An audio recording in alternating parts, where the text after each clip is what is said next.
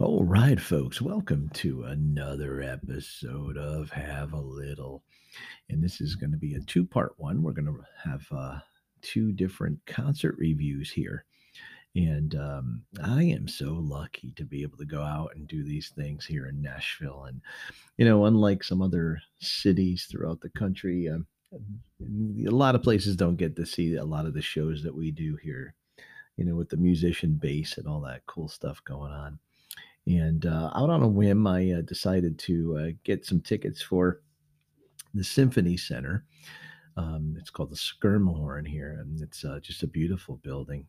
And I was lucky enough, Lori's still hanging out with me down here, and I decided to get her into a building she hasn't been to in Nashville. And lo and behold, Grand Funk Railroad was on the road here recently.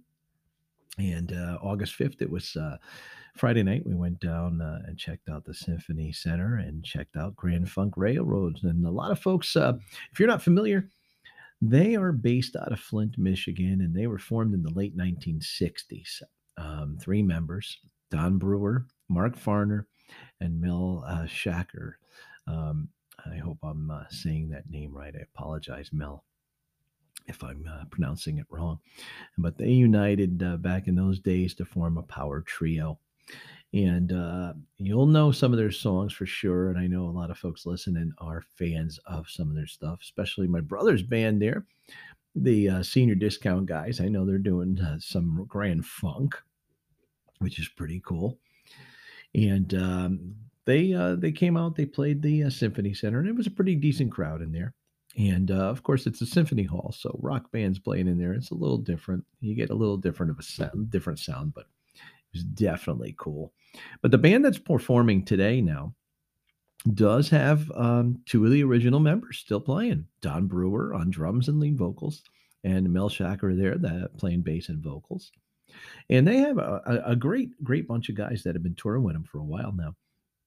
And Tim Cashion, I believe the name is, he's on keyboards, background vocals. Max Carl, who happens to be the lead vocalist, he plays guitar too. And Max is a former member of the group 38 Special, and he has an amazing vocal range and a songwriting history too. He's had songs written that he had written, played by Huey Lewis, recorded by Bette Midler, Joe Cocker, just to name a few artists that have recorded his songs. And one of my favorite guys, one of my favorite guitarists, Bruce Kulick, you know, formerly of many different groups that you might be familiar with, but he's been their lead guitarist for 12 years now, and he's been playing professionally since 1975. And even way back in his early days, he formed a band with a local boy from Connecticut there, Michael Bolton. He formed the band Blackjack with Michael and played with him for a while. And Bruce also toured with Meatloaf and did some recordings with him. And his brother, Bob Kulick, who we sadly lost, passed away. Bruce and Bob played with Meatloaf. And, of course, for all you hardcore KISS fans, from 1984 to 1996, Bruce toured and recorded with KISS. And that was amazing. Those years, KISS got a little more of an edge with their music. And great time for KISS fans there to hear some more rockin' stuff. Well, it was, I mean, from the get-go, an amazing show. I know that all my reviews have been pretty darn good because that's my opinion. You know, there might be some people seeing these shows or listening to these bands and going, why would you even bother doing that? Why'd you go there? Oh my God, I heard this, I heard that. Yeah, don't say anything until you see it for yourself. And this was definitely worth it. They really kicked butt. They kicked off the night with a song called Rock and Roll Soul. And it really got the crowd going right off the bat. And then they did a big hit, Foot Stompin' Music. Shinin' On was their third piece. Then they went into Heartbreaker. And they did a great version that they actually had a lot of airplay with years ago. They did Carole King's Locomotion. For those of you that didn't know that, Carole King originally wrote the Locomotion, and that was done by several different groups. And Grand Funk's is a great version. And of course, they got everybody up dancing to it. And then they went into a song called Walk Like a Man. They did another newer song that a lot of folks might not be familiar with, Sky High. And then they gave the lead vocalist there a chance to sing one of his big hits. So Max, he belted out the song Second Chance. That was a big hit for 38 Special. And then they did this thing called Lightning and Thunder. And it was the ninth song in the set. And it featured all of them playing percussion. And Bruce got even the tambourine going. But it was a very percussive song. And they were all playing drums on it. It was really cool. Then they took a little 5-second break, brought the lights down, and then Bruce came out and played the national anthem, the Star Spangled Banner. Great version. Then they kicked into the Animals cover, Inside Looking Out, I'm sorry. And after they did the Animals cover, of course, right into Some Kind of Wonderful. And that's what the tour is called, the Some Kind of Wonderful tour. I'm sure a lot of folks are familiar with that one. One of my favorites, and I knew that Lori would know this one. I always ask her, are you familiar with this? Did you hear that? Do you remember that? And, it's really good to have somebody to hang out with and go to these places with and check this out, because you could always bounce things off each other. And I'm Your Captain, Closer to Home.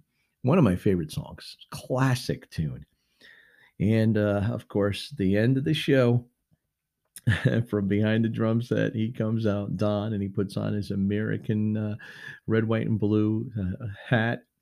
And he got us all going crazy with the song American Band, and one of our favorites, one of my favorites of all time. So it was just an overall great sound. Everybody, there was a really good mix. And to hear Don's voice on the original songs he played on, sang on, was great. But I'll tell you, Mr. Max there, Max Carl, he did a great job. He was amazing. Very good. What a range he has. Now, I really didn't go and research a lot of the ages, but I know they're a lot older than me. And if these guys are still out there doing it, I'm going to make every effort to go out there and do it myself too. So, it was a great time. It was a great night. It was a very short show, but it was great to get out of the city, Nashville, on this crazy weekend. We had the Music City Grand Prix here. We had Indianapolis race cars flying across our bridges here at almost 200 miles an hour. So there was like 100,000 people down on the riverfront for the 3 days, that Friday, Saturday, and Sunday. And as I mentioned, Nashville does not shut down. There's always something going on.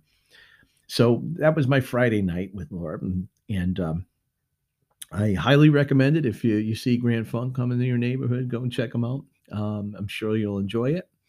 It's a very, very short show, as I mentioned. Started, I think it was 7:30, and we were out of there before 9 o'clock, which was cool with me. And I got to hear all the greats, the great hits, and check out some older great musicians still doing what they do and what they love. And that was really cool. So that was Friday night. We caught that on August 5th. And then just to kind of break things up, Saturday we went to Bridgestone Arena and checked out this thing called Three Ice. Very interesting. Now, I'm a big hockey fan, and we've been following hockey for years. Lori loves it too, and decided to get tickets for this thing. It's a tournament type thing. And basically what it is, it's... 6 different teams, I believe it was 6 teams involved, or even it might have been more. But they're coached by former NHL players like Brian Trottier. They had Guy Carboneau, from the Canadians. They also had John LeClair and several others, Grant Fuhr. So they had teams of basically 7 players, but they play this game like it's overtime. 3-on-3. So that's where the Three Ice comes from. So it was really interesting. And they played a round robin tournament, and then they wound up with a winner at the end. So it lasted for about, let's see, we started around 4:30 and it was over by, I'd say about 7:30, 7:45. But they did all these games, and they went back and forth. And as the brackets got smaller and smaller, they wound up with a champion. And they're going to play a championship round in Las Vegas. And the winning team gets $1 million.